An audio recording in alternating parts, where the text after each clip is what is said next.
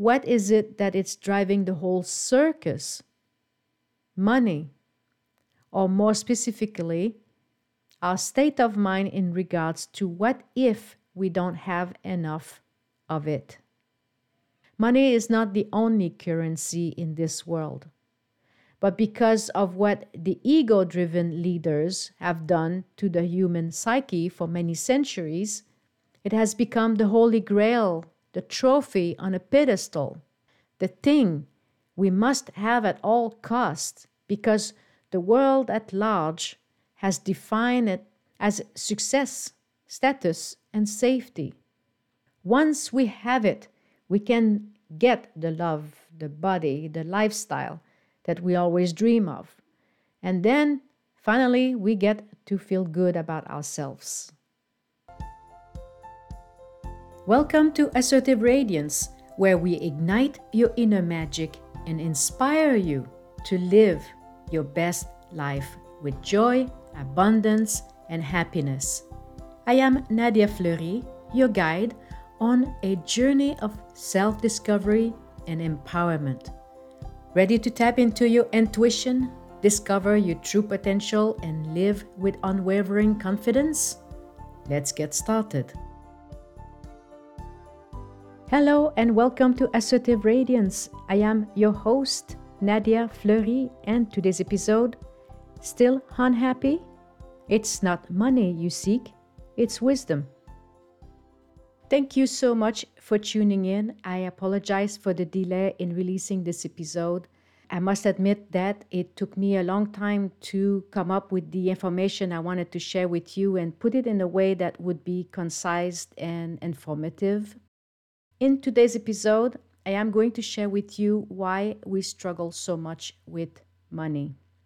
As you may be aware, there are many factors involved around the topic of money what I'm going to present to you is from my observations and experience, mixed with the many books that I've read. Nevertheless, money wounds run deep, and I'm aware that each of us has a unique experience. In short, what I'm sharing here is not the full truth, but my truth, a perspective that in me sharing with you might help you gain insights on money struggles. The best analogy I can say about money is that it's kind of like a Rubik's Cube puzzle. For those who are unfamiliar with it, the Rubik's Cube is a plastic cube where each of the six faces have nine small squares. The idea is to mix the color and then put it back to its original color arrangement. When playing with the cube, as soon as you move one layer, it affects four colors. One other move in the other direction, and you already have a jumbled mess. Money in itself is kind of like the Rubik's Cube. It just is a toy, a hobby, or a business, depending on which angle you are looking at the object. And money problem is similar to when we start playing with a cube. As soon as we move aside, it triggers a domino effect. The biggest challenge is that some of these events occurred centuries ago. I remember getting my first Rubik Cube when I was about 10 years old. Back then, there was no YouTube videos to teach me how to fix the puzzle. One frustrating day, I decided to peel the color off the stickers, hoping to impress my parents. However, my brilliant brother saw through my attempt to cheat and wasted no time calling me out. Despite my efforts to deny the truth, he laughed at me. Although I did not admit it to my brother, deep down, I felt ashamed and disappointed in myself because I did not know how to solve the puzzle. However, I learned a big lesson that day. To explain the lesson, I must add that for as far as I can remember, we grew up in a family where there was a constant worry and drama over money. My stay at home mom was the better person to manage the resources, but she relied upon my dad's ability to bring any money. The trouble was that my dad focused his energy on get rich quick schemes rather than taking the painstaking time to build a viable business. His lack of integrity led to money problem, which affected the whole family. So that day, when I attempted to cheat to appear better, only to realize that it made me feel worse, I got an inkling of what my dad was doing, and I also put together that cutting corners may lead to a lack of money and the drama that we were experiencing. And I chose not to go that route. But what I did not know was why my dad acted that way. What drove him to start something and sabotage his success?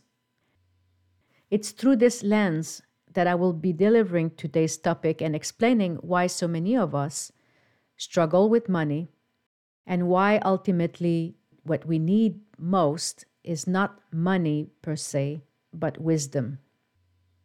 This message is for you if you want to overcome your money blocks, break the code, and being able to live your dream life. I know that what I'm going to share might be oversimplified, However, I found it, it is easier to understand the behind the scene dynamics when things are kept simple. So now let's get started. Money is one of the most sought after human invention. It was originally created to facilitate transactions between individuals and businesses. However, as we know, money runs much deeper than face value Think about it for a moment. Money itself does not think or do anything, but if money could speak, how many tales would it tell? Regardless of our status, background, or life experiences, everyone, whether rich or poor, entrepreneur or employee, faces money challenges at some point in time. Rarely do we hear anyone wishing for less money. They might wish for less troubles, but rarely the former. It's often said that money can't buy happiness. And if this statement is true, why is it that money occupies our minds, our conversations, and our well being so much? In essence, money cannot heal the soul but how we can relate to it can make us sick. If money is neutral, why is there such a range of intense emotions around it? This question is key to unlocking the mystery of our complex relationship with money. To break the code and solve the puzzle, we must look not at money per se, but at what drives our emotion around it. As I mentioned earlier, one of our biggest challenges is that it's not just our emotion that's involved, but the accumulation of painful relationships with money that has been acquired over the many centuries, and all that together has tarnished our hearts and causing so much distortion. Throughout history, we have observed the behavior of some egocentric leaders or group who were driven by greed power, and money. Some of them have gone even further by exploiting their positions of power for sexual gratification or control. For the sake of this conversation, I'm going to refer to these individuals as ego driven leaders. They were the one who wrote the laws to suit their needs, stole from the population throughout manipulation or extortion, and carried themselves with arrogance and superiority. As they became obsessed with money and power, they lost touch with their emotion and spirituality.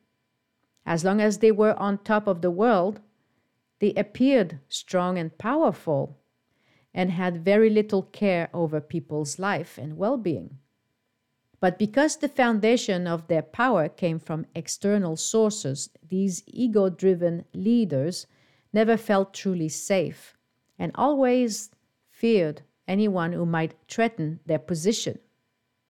Over time, their fear turned into all sorts of mental problems, from the inability to control themselves to heightened stress, anxiety, which may have led to paranoia. Now, mind you, any ego driven leaders in leadership will influence the community they lead, causing fear and division amongst the masses, thereby perpetuating the idea of duality. When too many people get consumed by the same fear, it leads to a collective paranoia. Bear in mind that the true villain here is not men themselves, but rather their mental state of ignorance. In effect, they are spiritually unconscious and feel completely separated from their divinity. All they care about is to protect their status of power at all cost. At one point in history, the collective paranoia grew so strongly it gave rise to institutions like the Holy Inquisition, as well as other influential groups like kings and political parties. These ego driven leaders, primarily men, became obsessively afraid of the sacred feminine, leading them to take extreme measures to suppress the female dimension. Women were dehumanized and relegated to being childbearers and viewed as men's property. Shockingly, this historical repression is still happening today. For instance, the overturn of Roe versus Wade in USA, that's where it comes from. Men who seeks to subjugate and control women. The consequences of this suppression have had wide impact. Just as in any abusive relationship, when we feel hurt, we often project our frustration onto others, continuing the dysfunctional cycle. The suppression of the female expression not only affects women, but also impact men and society as a whole. As a result, a lot of us don't feel comfortable being our true selves. We deal with this imbalance by adopting various roles and labels, which keep us disconnected from who we really are. This imbalance creates an inner turmoil, causing us to feel disconnected and unfulfilled. When our feminine and masculine energies are out of sync, it makes it difficult for us to live authentically and find true fulfillment in our life. To better understand, let's dive into the essence of these energies. The divine feminine embodies nurturing qualities like compassion, empathy, intuition, creativity, resilience, and a spirit of collaboration. On the other hand, the sacred masculine symbolizes attributes like strength, courage, protection, integrity, honesty, leadership, initiative, and logical thinking, which are all essential for making decisions.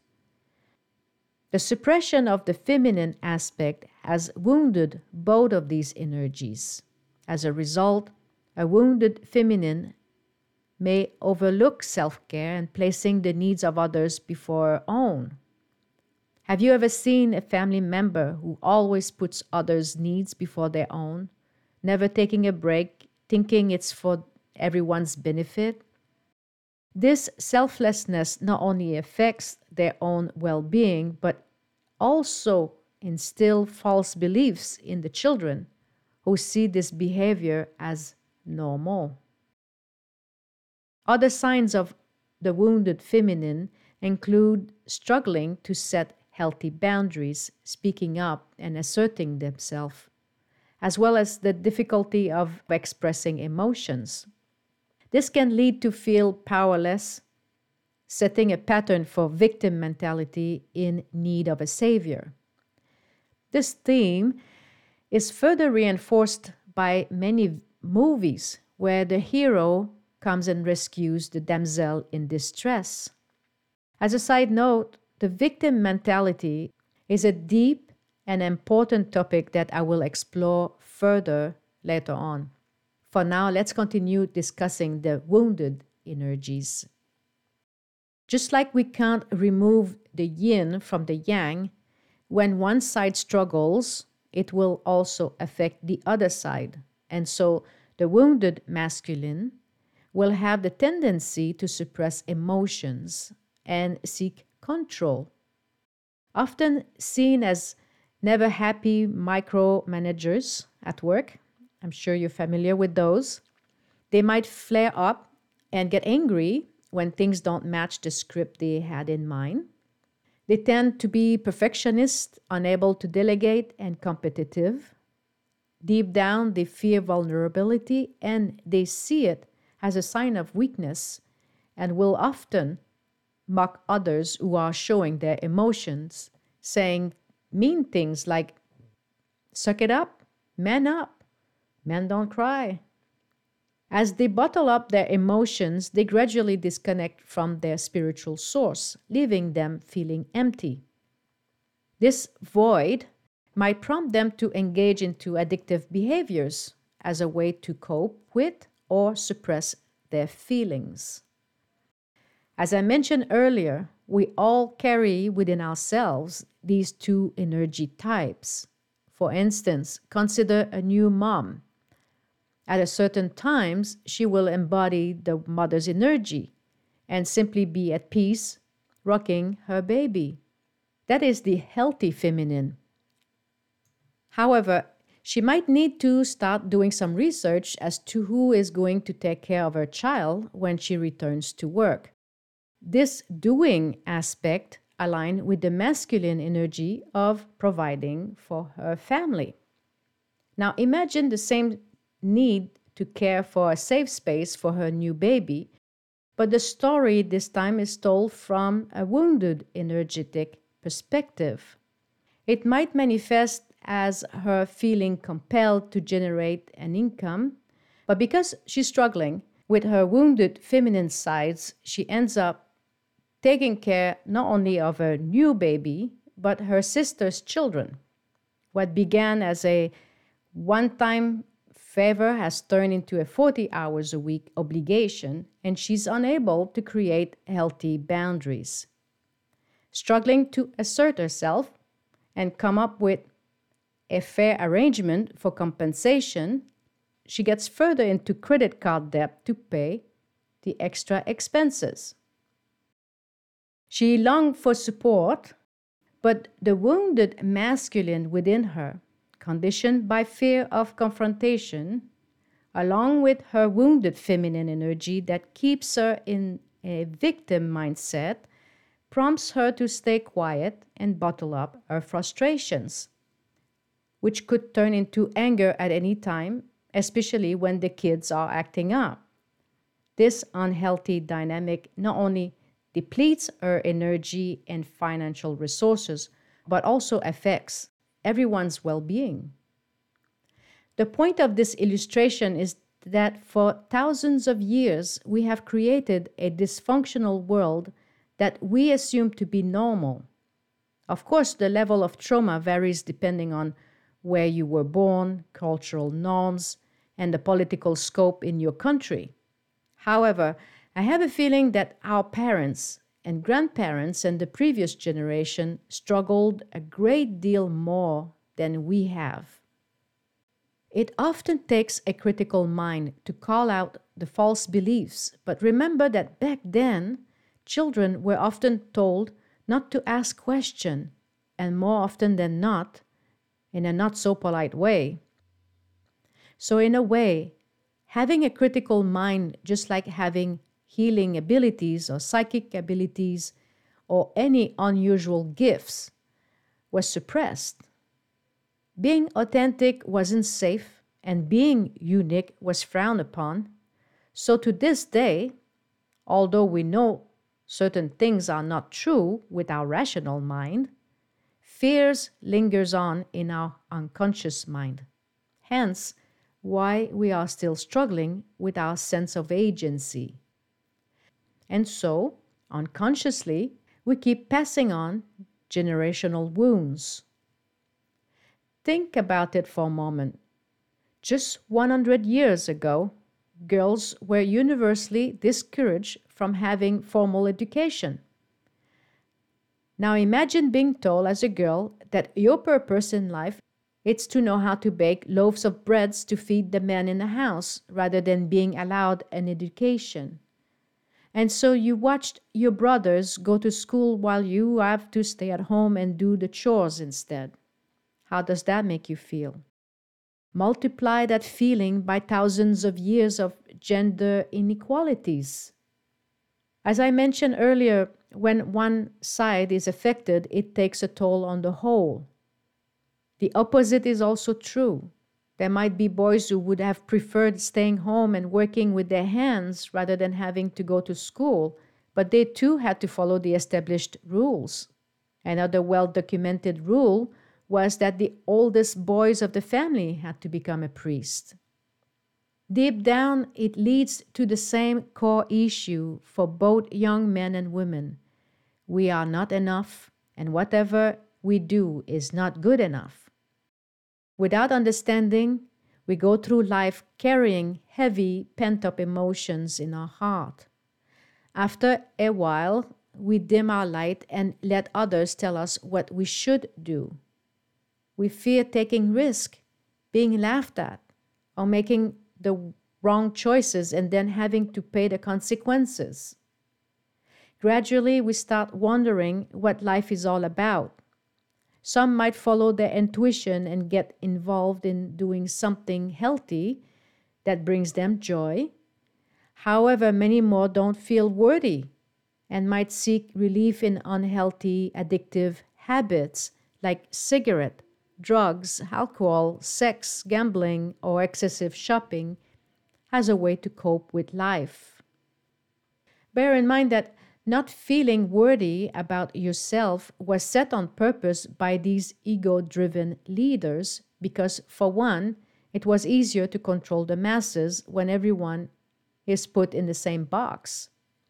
Secondly, they did not want anyone else to rise and challenge the status quo.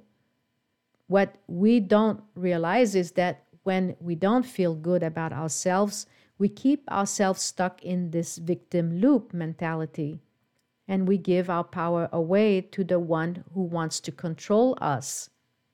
The deeper question here is what is it that is driving the whole circus? Money.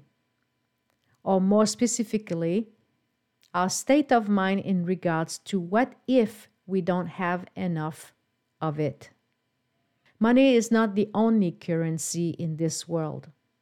But because of what the ego driven leaders have done to the human psyche for many centuries, it has become the holy grail, the trophy on a pedestal, the thing we must have at all costs because the world at large has defined it as success, status, and safety.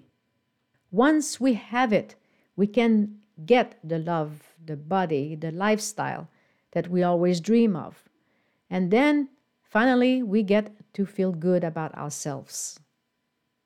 Isn't it interesting how we are willing to jab our elbows in other people's ribs to put our hands on that precious cup, only to realize once we have it in our hand that the cup is empty? This cup is glued on a pedestal of illusion with the idea that it's filled to the brim with something magical that would make us feel strong, powerful, and in control. But once we have it, it's still not enough. It's like being thirsty and keep trying to drink from an empty cup. It becomes maddening. Why am I still not satisfied? In that state of lack, you will never have enough of anything, especially money. But many will go on with their lives not knowing they see life through its limitation. What we truly seek is to feel secure and confident inside. But when we get so busy chasing the illusion, we forget that the real magic is not the cup, but within ourselves. On our quest for more, it's easy to miss the point. The true purpose of the cup is not to drink from it, but to fill it with our essence and share the goodness with others. Remember, nothing of substance can ever be contained in the illusion, just as nothing in the material world can bring freedom and peace of mind. Think about it for a moment. Nobody can go to the store and buy a different state of mind. You can't arrive at the counter and ask for the guy, I'm looking for some peace today. Now, you might argue that how you feel about yourself changes when you buy something new, and I get that, as it's part of our human experience to enjoy the pleasure of life. The challenge is not in the things we buy, but why we buy them.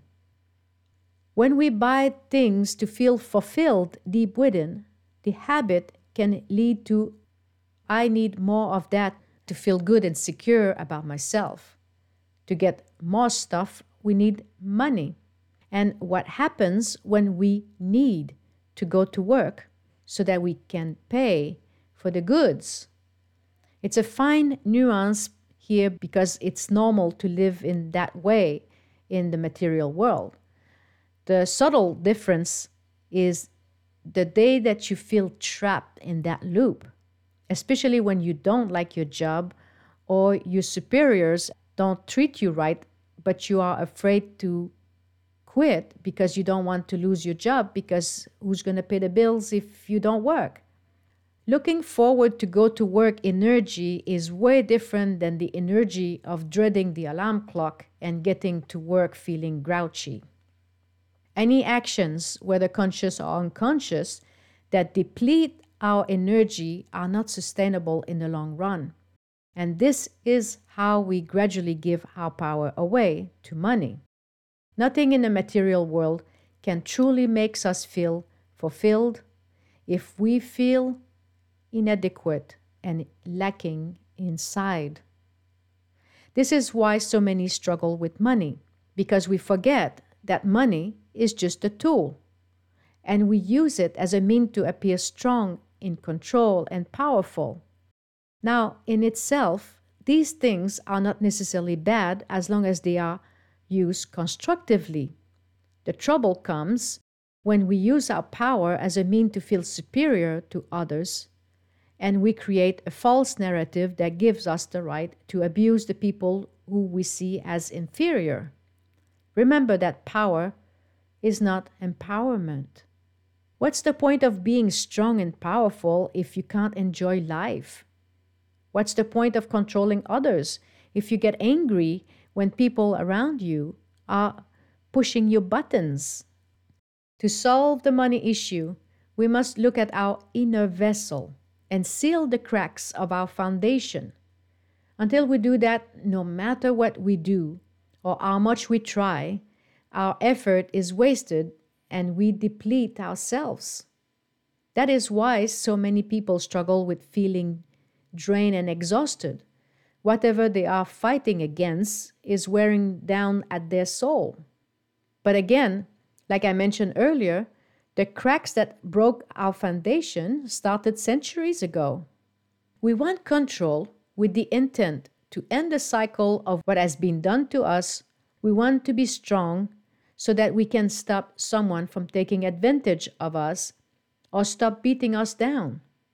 But when we don't take the time to ask deep questions as to why we do certain things, it's easy to fall into the same old pattern and start using our power to undermine others. The reverse effect is also possible, meaning that for some, they might fear embracing their own strength and power for the greater good. So many of us have been affected in our youth or throughout our lives, and so we shut down and don't want to go near the idea we could leverage our power in fear to become a bad person. In this space, you might be inclined to find a partner to provide for you so that you don't have to take the lead in taking care of your financial needs. And bear in mind that this scenario is absolutely fine and brings amazing results when both partners are operating from their healthy masculine and feminine energies. The challenge is when one or both partners operate from their wounded energies. As I shared earlier, when we struggle with how we feel about ourselves and don't know where it stems from, it's so easy to lash out and blame everything and everyone around us. Over time, these bouts about anger and frustration will take a toll on the overall relationship. If you are not sure what I'm talking about, just watch the news and the court system. They are filled with stories of broken relationships. When we need money to feel safe, in some ways, we give our power away to money. That's when money per se takes a different meaning. In this space, we become afraid. What if I don't have enough? What if I lose what I have? When these thoughts snowball into the idea that to be safe, I must have more than, or be better than, or superior to someone else, it gradually opens the door to greed. And when the individual or the group feels it's not enough through legal means, then they become compelled to acquire more through fraud, which gives the rise to corruption. These actions, observed for centuries, have given money and power lots of bad press. In itself, power is neutral. I see it as an amplifier. It magnifies both positive and negative traits. What is mean and dangerous is not power itself, but how the individual choose to use it. History is filled with accounts of painful stories that has been done to other individual. What we are truly battling against here is not our humanness, but rather the harmful action that we take when we lack awareness. To stop the dysfunctional cycle, we must become conscious and recognize that bad behavior is not normal. One of the ways to stop the cycle is to bring understanding in our lives, to understand why we act and feel a certain way. Once we can evaluate what has caused us so much pain, we can turn things around. I'm aware that what I'm sharing with you today is only the tip of the iceberg. And so, yes, there is more to it. But what I want to say as I conclude today's message is that the era of the ego driven leader is over. It's collapsing, and you can see it in the political realm as well as with the English monarchy and all the wars that you have around the world at this point. The top down model is no longer sustainable because the masses have risen to a higher consciousness and we want to be happy and we want to live fulfilled lives. And what they want, these ego driven leaders, is anything but that. But we are shifting the energy around. And this is what I'm going to address in the following up episode. So I will continue this topic because there is so much to be revealed. So stay tuned for the next one. And in the meantime, if you feel that this episode can help someone you know, please share it. And until next episode, please stay safe, healthy, and have a fantastic day.